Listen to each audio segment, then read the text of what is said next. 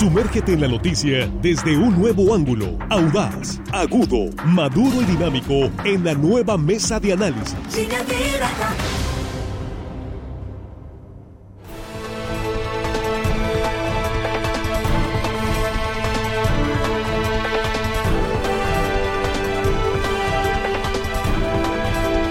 Estamos de regreso en línea directa esta primera emisión de jueves 24 de noviembre y aquí ya en el espacio de la mesa de análisis. Gracias por continuar con nosotros antes que nada y por encima de cualquier cosa. Muchísimas gracias a usted. Y aquí en la mesa nuestros compañeros ya listos. Jesús Rojas, ¿cómo estás? Buenos días. ¿Qué tal, Víctor? Buenos días. Buenos días para los compañeros y buenos días para el auditorio. Juan Ordorica, buenos días. buenos días, Víctor, compañero de la mesa, amigos de la producción. Y hello, estimada audiencia que hoy nos escuchen en jueves, que por favor no caigan en la tentación ahorita que ya están en preposadas, eh, intercambio de regalos, aguanten, aguanten, sean profesionales. cada vez más difícil. Sean profesionales. Pones, la pones muy difícil. Bueno, Armando Ojeda, muy buenos días. muy buenos días, amigo Víctor Torres, compañeros de la mesa, chicos de la producción y gente que nos escucha aquí en nuestro queridísimo estado de Sinaloa y más allácito de nuestras fronteras. Me dejaste en pausa. Ollitas para la baba, aquí andaba en otra cosa. Bien, bien. Saludos para todos, Bien, es que estábamos aquí revisando una información que estamos a punto de subir al portal. Es noticia, sin duda. Aquí nos comentaba Juan Ordorica, que pues como ustedes van, ven siempre con los audífonos ahí, está con un ojo al gato y otro al garabato, está monitoreando la conferencia mañanera del presidente López Obrador todos los días. Y eh, pues nos comentaba que acaba de declarar el presidente que la planta de fertilizantes de gas y petroquímica de Occidente va se va a construir en Topolobampo. Esto a propósito de una protesta que está ahí en Palacio Nacional, afuera de Palacio Nacional, y una compañera reportera le hizo la pregunta al presidente con relación a esta protesta del grupo que está pidiendo que no se construya ahí. El presidente fue muy contundente, un paréntesis informativo, nada más fue muy contundente Juan y dijo el presidente que ya hubo consulta. Que ya hubo una consulta, que están mal informados los protestantes, que a veces los líderes les dicen mentiras. Así lo dijo, dice, a veces los líderes dicen mentiras, ya hubo una consulta, la gente la aceptó, México importa el 80% de los fertilizantes y la planta en Mochis es una buena idea, así dijo el presidente. En Topolobampo. En Topolobampo. Sí. Y que detrás de, detrás de los protestantes pueden estar los comerciantes de fertilizantes que no quieren competencia. Bueno, eso en unos momentos con todos los detalles en línea directa portal.com. Bueno, pues ayer una kilométrica reunión que efectivamente pues establece un récord, Jesús, para una reunión de este tipo con público asistente, que hay que darlo, ¿no? Reuniones en el Congreso, reuniones de trabajo, ha habido varias así. Lleno en principio, luego ya con menos. Bueno, pues es que, ya después de cuatro horas y algunos dijeron... Hasta que Gallola quedó solo. Pues no, no quedó solo, ¿eh? pero sí se fue una, buena... Porque el mismo gobernador muy consciente dijo, señores, yo entiendo que pues ya se hizo muy tarde, este, algunos tendrán algo que hacer, este, si, gustan retirarse no hay problema, yo tengo que cumplir con, pues, con mi obligación de de comparecer, de, de rendir cuentas ante los legisladores hasta que esto ah, claro, y termine, pues, ¿no? Pues ahí están, ¿no? Digo, los diputados haciendo las preguntas y él dando respuesta a las preguntas de los legisladores. Y el formato establecido, el acuerdo entre los grupos parlamentarios internamente, pues el gobernador fue a cumplir con eso, se entiende, se prolongó demasiado, pues ya no es culpa del gobernador. Bueno, lo que rescatábamos ayer en la tarde, ah, digo, grosso modo, este, decías, eh, saludable para la democracia, para la política local, que el gobernador dé la cara ante el Congreso y se rescate este formato de, para la glosa del informe, ¿no? Sí, claro, porque es la oportunidad que tiene un poder de hacerle cuestionamientos a otro, ¿no? De preguntar, de cuestionar, de dar opinión respecto a cómo va el ejercicio de la administración pública. Esto para bien o para mal, se puede dar dependiendo de la calidad de la oposición y eso es lo que nos trajo a la mesa en este, en este día. Depende de la postura que tengan los grupos parlamentarios. Entendemos que Morena pues será en apoyo al gobernador. También ahí habrá que ponerle matices en qué sentido va la bancada mayoritaria eh, a darle el apoyo al gobernador. Hay que ver también o o analizar cómo en los discursos la oposición se hace los planteamientos. La mayoría, la mayoría de, los, de, los, de los planteamientos coinciden en que va a darse como un aval de, de, arranque, es decir, no hay una crítica dura, no, no hay una crítica cerrada, sí hubo señalamientos particulares sobre algunas eh, dependencias, sobre algunas áreas, sobre algunas áreas de oportunidad, como le llamaron algunos, eh, algunos grupos parlamentarios, pero creo que en general al gobernador le fue bien, el gobernador tuvo la oportunidad de exponer lo que se ha hecho en este primer año, la ruta que quiere seguir para los próximos cinco y eh, lo que se espera en función de un plan de desarrollo que está ya trazado, las metas que se tienen contempladas en él y partiendo de ello poder hacer esa valoración objetiva y lo más importante, lo que los sinaloenses van a terminar eh, hablando de eso que se sienten mejor o peor de cómo cuando comenzó el gobierno. Y ahorita vamos a ver qué es lo que qué dijo la oposición, qué, qué, respondió la oposición a Rocha en este primer informe en el Congreso, Juan. Eh, sí, lo que vimos, ayer sí ya me puse a ver las, otra vez ese trampa, le puse en doble velocidad las intervenciones de los grupos parlamentarios, unos bien, otros mal, los que son pro 4T mencionaron, es más, mencionaron, lo conté, está hecho, mencionaron más el nombre de Andrés Manuel López Obrador que el propio Rubén Rochamoya, la, la perdón, el, Partido del Trabajo, la diputada del Partido del Trabajo, obviamente Feliciano Castro, y no me acuerdo quién fue otro, pero mencionaron más a, López Obrador que al propio Rubén Rocha Moya. Esto habla de lo que tienen ellos que proteger, lo que están pensando y lo que tienen que llevar al discurso. Eso me llamó la atención. Por otro lado, de la oposición, creo que tanto Giovanna Morachi del PAN como Cintia Valenzuela del PRI hicieron una buena, me gustaron sus discursos.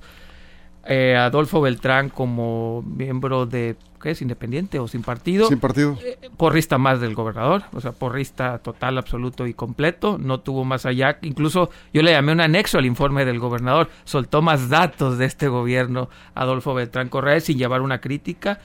Y, y al final cerró eh, el diputado Feliciano Castro como representante de la bancada de Morena con muchas imprecisiones. Ahorita en la segunda, en la segunda parte iré algunas de las imprecisiones que se aventó en su discurso, mucha narrativa y, yo creo que el que desentonó fue Feliciano Castro, mientras los otros diputados estaban más o menos dentro del dentro digamos el orden narrativo, Feliciano Castro desentonó, poniéndose un poquito, poquito más podemos ponerle beligerante. beligerante cuando no había nadie beligerando, ni siquiera criticando ni a Andrés Manuel López Obrador ni a Rubén Rocha Moya. y aparte, con algunas imprecisiones que ahorita se las haremos nota. Eso es, bien, vamos a desmenuzar ahí el discurso, vamos a escuchar en un momento algunos de los eh, audios que tenemos. Armando, abriendo la mesa. Bueno, yo creo que el gobernador Rubén Rocha Moya está haciendo muy bien las cosas, o sus asesores, la gente que le mueve la política, son los que están haciendo demasiado bien las cosas, y ha habido eh, una coordinación, excelente relación con la oposición, porque no se vio una oposición fuerte, radical, como normalmente eh, se observaba anteriormente cuando pues les daban toda la cancha, como se las dieron ahora, se abrió, hubo una apertura democrática interesante, se dejó el micrófono abierto para que todos los parlamentarios pudieran eh, señalar errores, pudieran criticar al gobernador, pudieran exigirle resultados en las áreas en donde ellos consideraran que no que había fallas o faltas, eh, cuestiones por hacer. Pero bueno, ahí está el, tema. En el caso de los discursos y que ustedes comentan eh, respecto a Feliciano, bueno, eh, yo, no sé cuáles son los puntos esos en donde hubo ambigüedad, donde qué, es lo que hubo, o imprecisiones. Si tú me puedes decir cuáles. No, ahorita, ahorita vamos a ver. las precisiones. espérame tantito, espérame tantito. vamos a escuchar, vamos a escuchar los audios. Pero, ahorita vamos con eso, sí, ahorita vamos con eso. Vamos a escuchar los audios, los eh, tres audios. ¿sí? Primero, la diputada del PRI, no, la diputada del PAN.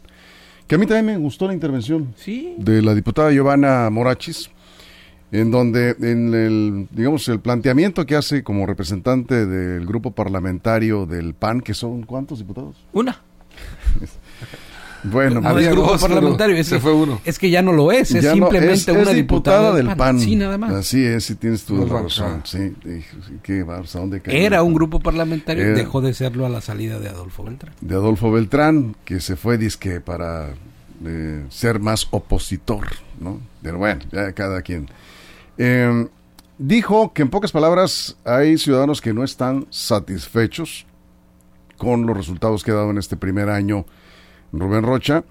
en la infraestructura y equipamiento de eh, los centros urbanos y habló eh, también un poco sobre el tema de la educación. Eso fue lo que planteó eh, la diputada del Partido Acción Nacional. Se difunde por su gobierno lo que llaman obra social, que son pequeñas inversiones en comunidades que si bien alivian la situación de los pueblos, no tienden a solucionar las necesidades de crecimiento y generación de empleo. Por su parte, la coordinadora de este grupo parlamentario del, del PRI, Cintia Valenzuela, dijo que ven con preocupación un rezago, sobre todo en las actividades primarias, en el campo sinaloense. El sector agrícola tuvo un desplome del menos 6 por ciento. La producción de alimentos presentó una caída del 12.2%. Y si hablamos de ganadería, menos 20.6%. Y además se mencionan acciones para recuperar el estatus sanitario. Sin embargo, seguimos sin contar con al menos el estatus acreditado. Por su parte, este es el tercer audio y a partir de ahí vamos a hacer el análisis. El coordinador del grupo parlamentario de Morena, Feliciano Castro, se refirió al combate de la pobreza. En Sinaloa, a partir del 2021, justamente eso es lo que habíamos de destacar de este primer año de gobierno. La pensión universal para las personas con discapacidad sintetiza el humanismo solidario que distingue a este gobierno. Bueno, esos son, son algunos extractos, ¿no? No es, no es todo el mensaje, pero hay algunas otras cosas que habría que revisar en cuanto al mensaje. De los tres, de las tres intervenciones, este síntesis, digamos, este extracto de las intervenciones, ¿con cuál te quedas? Mira, el de, el de Cintia yo los escuché también como, como los demás completos, ¿no? Y el de Cintia por lo que planteaba, ¿no? Por lo que planteaba se me decía y además por lo que representa, porque fíjate, y esto también un poquito contestando la pregunta de Armando, cuando haces un análisis de discurso no solamente es analizar la figura retórica del mismo, sino los contextos en los que se dan, la figura política que representa, el momento histórico en el que se vive y los contextos en los que se está haciendo, ¿no? Es decir, eh, quién lo da, qué representa, cuál es el mensaje y qué va más allá del metamensaje eh, para poder entenderlo así. Y lo que estaba haciendo Cintia Valenzuela era haciendo un nuevo planteamiento del Partido Revolucionario Institucional en este cambio de coyuntura que se dio en una nueva dirección política al interior de su partido. No habíamos escuchado esta voz en su anterior coordinador del grupo parlamentario, ¿no? Es una voz distinta, por eso creo que hay algo interesante en ello, ¿no? Por un lado, en el PAN, por ejemplo, también una consistencia que todavía le falta a la voz del Partido Acción Nacional subirle el tono al tono que está a nivel nacional, por ejemplo, ¿no? Es un tono, digamos, un poco más fuerte de cómo comenzaron, pero todavía no se alcanza el mismo tono que está a nivel nacional para poderlo empatar ahora sí y que tenga el electorado un referente de una oposición como se está viviendo a nivel nacional. Ojo, no es lo mismo lo que está viviendo Sinaloa, el contexto político sinaloense con el nacional, porque el gobernador es mucho más conciliador que el presidente Andrés Manuel López Obrador. Por tiempos, Juan. Sí, bueno, de las imprecisiones dijo dos cosas. Dijo que, eh, perdón, sí, no, aclaré. El diputado Feliciano Castro me preguntó, hermano, muy sencillo, dijo que los gobiernos anteriores habían socavado las micro y pequeñas empresas y que este gobierno los había apoyado. No es cierto, este gobierno es el que tiene más mortalidad de micros, pequeñas y medianas empresas. Desaparecieron los únicos programas que tenían las tandas de bienestar, desaparecieron las pymes. Donde peor les ha ido a las pymes es en este sexenio. Ahí están los datos y ahí están los números. Dijo que este gobierno había, había hecho crecer al mercado interno cuando tampoco es cierto. Lo que tiene fuerte a la economía mexicana son las exportaciones, es el mercado externo. Es otra imprecisión que se aventó en números. No es así. Quiso decir que era un gobierno, un gobierno que había impulsado más la economía cuando es, es, es, lo que no es cierto. Eso son imprecisiones numéricas y ahí está. ¿Sabes por qué? Es el abuso de la figura retórica. Efectivamente. Entonces dijeron imprecisiones técnicas, eh, estadísticas, que no es así, pero lo quiso vender como una narrativa. Esa es una imprecisión. Y, en ese sentido yo creo que el discurso de Feliciano eh, Castro desentonó, desentonó mucho con el ambiente que se vivía. Y en el aspecto, por ejemplo, de, de Giovanna Morachis y de Cintia Valenzuela entregaron cifras y cifras importantes. Y Giovanna dijo una, Giovanna Morachis, la diputada, dijo una, una frase que me gustó. Lo que estamos presumiendo en este año de gobierno, sin dejar de ser importante, así lo dijo y tiene razón, no es algo que vaya a trascender la vida de los sinaloenses, son pequeños logros para grupos sociales vulnerables que al final del día son avances muy importantes estos sectores, pero no cambian la vida de los sinaloenses. Y esa parte me quedó claro, que este gobierno el primer año se enfocó en eso. Y qué bueno, falta ver ahora, de aquí en adelante, qué va a ser para la mayoría de los sinaloenses. Bien, tenemos que ir a una pausa en radio. En radio vamos a regresar con Armando Jeda y nos quedamos sin comerciales en redes sociales. Estamos hablando de lo que respondió la oposición a Rubén Rocha en su primer informe ayer en el Congreso del Estado. Es el tema en la mesa de análisis de línea directa. Continuamos. Información confiable, segura y profesional. Línea directa. Información de verdad. Con Víctor Toro. Línea directa. Bueno, aquí estamos de regreso, estamos en la mesa de análisis, eh, estamos ahí revisando algunos de los eh, ecos eh, que nos dejó esta larga comparecencia que arrojó mucha información, hay que decirlo. O sea, en realidad, cansado para el, para el público asistente, porque pues, la gente no está acostumbrada a este tipo de reuniones de trabajo. Los diputados sí, los funcionarios públicos pues, están obligados a, a rendir cuentas, lo hizo ayer el gobernador. A mí me gustó este ejercicio, creo que no es con público, este, tipo de ejercicio debe ser, en todo caso, un evento para el público, hasta donde fue el mensaje y las preguntas quizás de los diputados, y hasta ahí. Y el que guste quedarse. Y, el que guste quedarse, por supuesto, pero ya los posicionamientos, probablemente ahí pudiera haber algún receso de 10 minutos, no sé, para que pues la gente pueda decir si regresa al pleno o no y continuar. Lo va a revisar el Congreso seguramente. Ese es un tema secundario. Lo más importante, Armando, la parte central de, la mesa hoy. ¿Cómo viste a la oposición? A la oposición en el Congreso, los diputados de los grupos parlamentarios opositores a Morena en esta reunión con el gobernador. Bueno, yo vi una oposición, este, de alguna manera, muy eh, entregada, por si la palabra me lo permite, entregada, muy dócil, con muy poca energía crítica, con muy poca fuerza crítica. No, no vi una oposición este, que, que se notara en su discurso, este, que dijéramos al escucharlo, este diputado viene a reclamar, a exigir eh, los eh, pendientes que él considere que en Sinaloa el gobernador eh, eh, trae a cuestas. Esos pendientes, que los hay, por supuesto, ningún gobierno está atendiendo al 100% la necesidad y los reclamos de la gente. Los hay.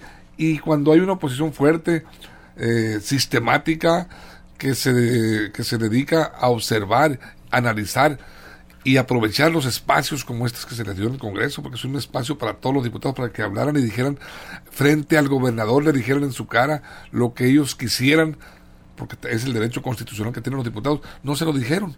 No, eh, fueron prácticamente blandos, yo los veo así, y por eso yo preguntaba que si o está haciendo demasiado bien las cosas el gobernador, o la operación política funciona eh, la maquinaria está bien aceitada, la, maquinaria política que, maneja las relaciones, eh, pues ahí interpolíticas. por un lado, me pareció que, me parece sano de que se den estos encuentros con civilidad en un ambiente de digamos, de respeto, respeto, exactamente, de respeto, pero en ese ambiente de respeto hay que decir algunas cosas desde la oposición que no se plantearon, estoy totalmente de acuerdo contigo, en ese punto, no se plantearon, eh, los diputados de oposición tienen que hacer eso, oposición, el PRI no ha aprendido a hacer oposición, me gustó el discurso, respetuoso, bien, eh, eh, digamos, documentado. bien documentado de la diputada del PRI, este, Cintia Valenzuela, me gustó su participación. Ya en la parte final, pues ya la gente estaba cansada, ya,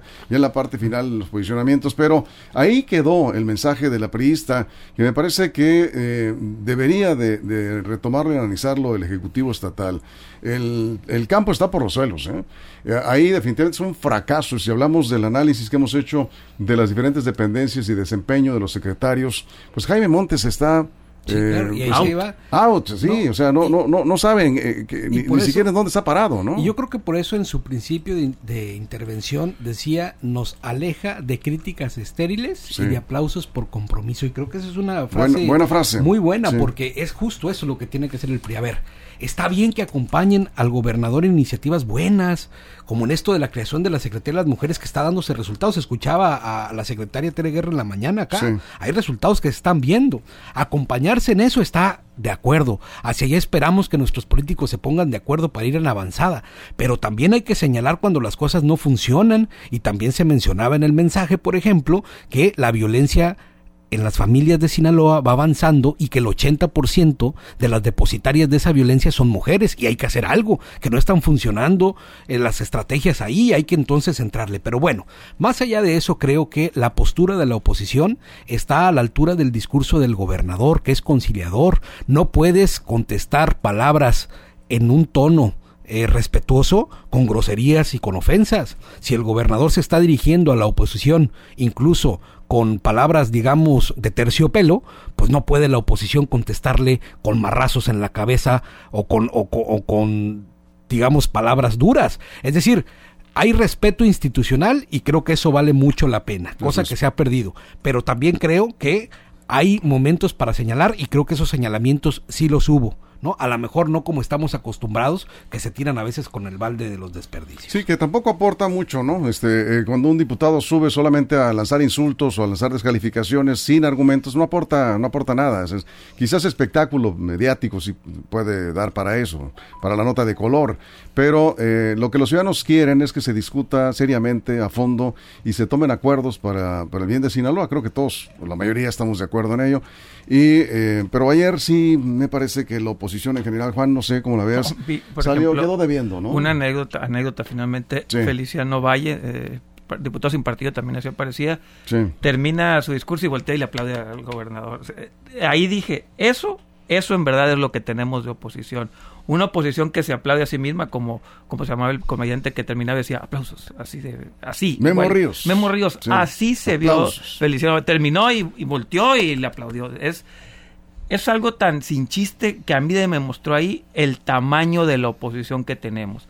Como dice Jesús también, no es necesario agarrarse eh, con el val de los desperdicios, pero sí mostrar una postura solemne de entender tu posición y tu posicionamiento. Y sabes qué, respeto por lo que representa el cargo. Efectivamente, sí, sí. Dignidad, o sea, eh, creo que ahí pues a varios no les queda claro cuál es el papel que están desempeñando. Se puede hacer respetuoso, se puede hacer una crítica bien fundamentada. Cuestionar fuerte. Cuestionar. Sin adjetivos. no, no, no. Este, y, yo creo que eso, eh, además tenemos un, gobernador que es tolerante a la crítica. Él mismo fue autocrítico en su mensaje. No sé si ustedes escucharon. Sí, claro. en varias ocasiones creo que él se criticó más a sí mismo que lo criticaron. Y la verdad, lo dirás, lo dirás en broma, pero es cierto. Las críticas que hizo el gobernador fueron más, a sí mismo fueron más fuertes que cualquiera de los diputados que estuvieron ahí. Él dijo, yo no puedo en un año colgarme resultados que pueden ser de gobiernos anteriores.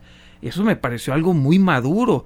Igual que tampoco puedo colgarme la, los, como dijo también, la parte mala de los gobiernos anteriores, pues tampoco me las pueden endillar a mí.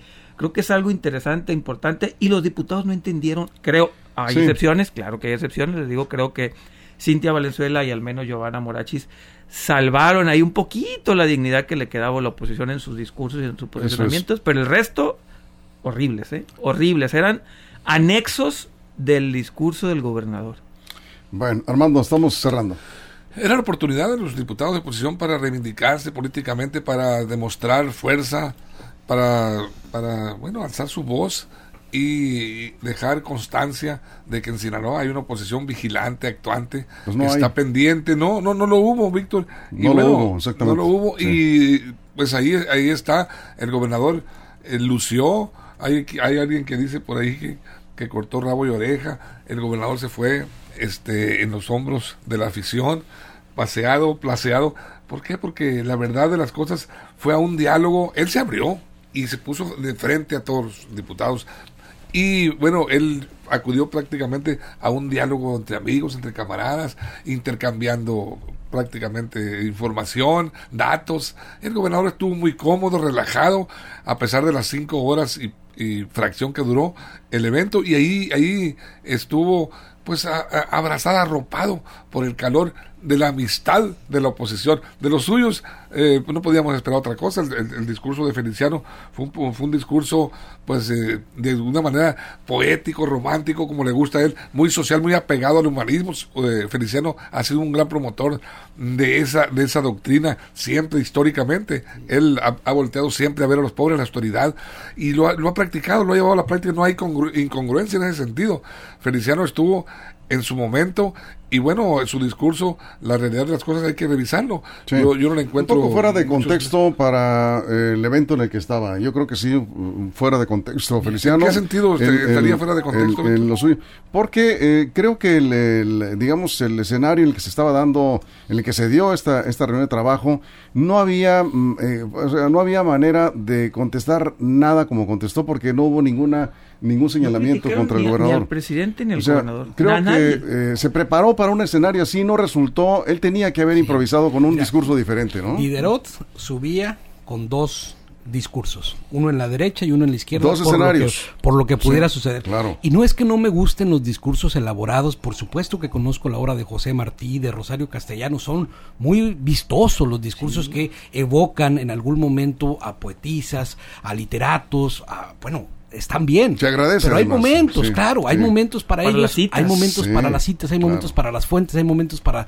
Yo creo que hay que tener esa capacidad para abordar en el discurso la situación en la que estás presente y tener un grupo de asesores que te puedan subir en cualquier momento un discurso, con citas, con frases o, o, con, o es más, hasta con encíclicas.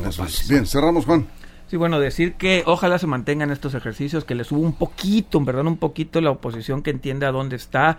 No nada más es ganar con votos, o, la oposición no nada más es sumar votos, sino también sumar narrativas que a la sociedad representan lo que no está en el poder. Eso tienen que entender, que aunque la mayoría apoya a este gobernador, hay un grupo de sinaloenses que quieren una voz mucho, pero mucho más, digamos, eh, fuerte ante el poder. Y eso ayer no lo vimos. Esperaríamos que en próximas en próximos ejercicios entiendan que hay muchos sinaloenses que esperan una voz más fuerte frente al poder. Eso, cerramos, Armando. Pues yo no sé, yo no sé en dónde encontraron la falla.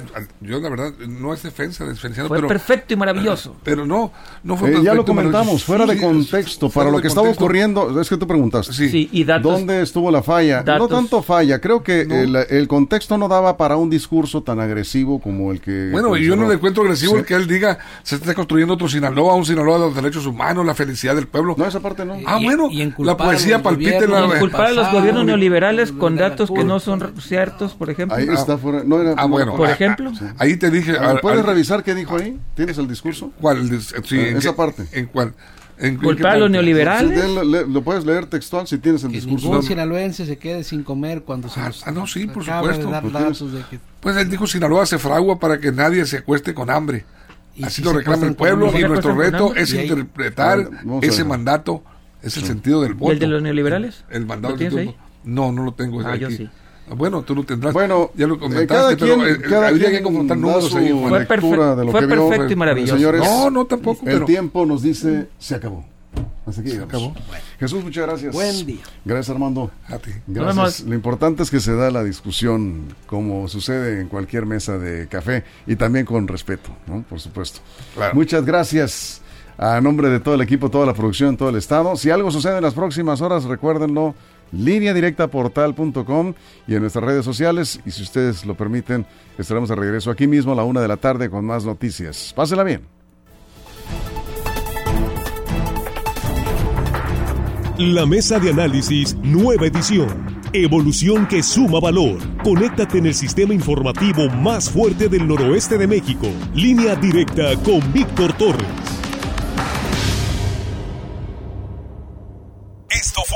Línea Directa. Información de verdad con Víctor Torres. Información confiable con fuentes verificadas y seguras. Línea Directa. Información de verdad con Víctor Torres. Esta es una producción de RSN, el grupo de comunicación más fuerte de Sinaloa. Línea.